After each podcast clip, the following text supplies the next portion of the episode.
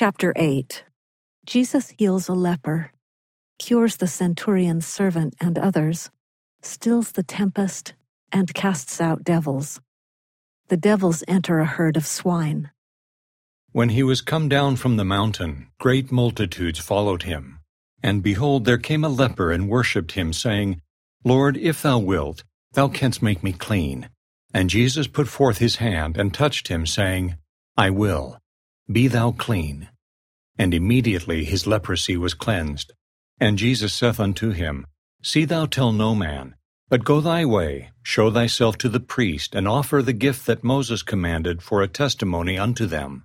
And when Jesus was entered into Capernaum, there came unto him a centurion, beseeching him, and saying, Lord, my servant lieth at home, sick of the palsy, grievously tormented.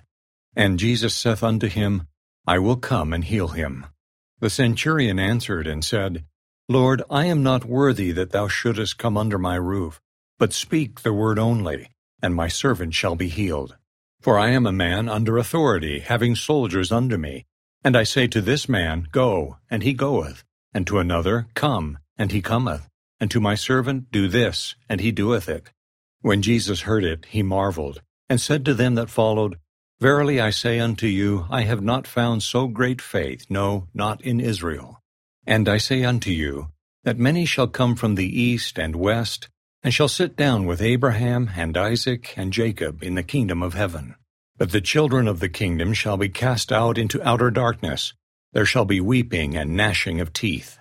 And Jesus said unto the centurion, Go thy way, and as thou hast believed, so be it done unto thee. And his servant was healed in the selfsame hour. And when Jesus was come into Peter's house, he saw his wife's mother laid and sick of a fever. And he touched her hand, and the fever left her, and she arose and ministered unto them. When the even was come, they brought unto him many that were possessed with devils, and he cast out the spirits with his word, and healed all that were sick, that it might be fulfilled which was spoken by Esaias the prophet, saying, Himself took our infirmities, and bare our sicknesses.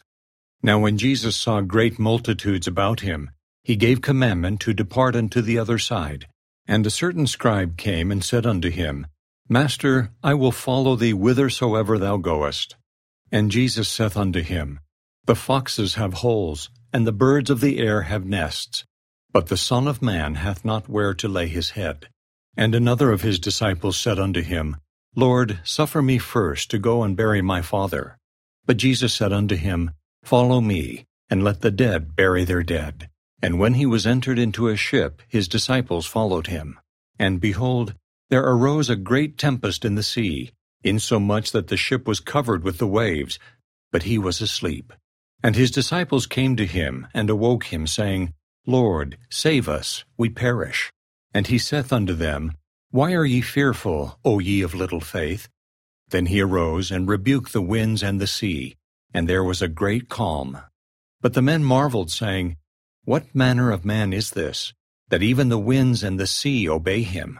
And when he was come to the other side into the country of the Gergesenes, there met him two possessed with devils, coming out of the tombs, exceeding fierce, so that no man might pass by that way.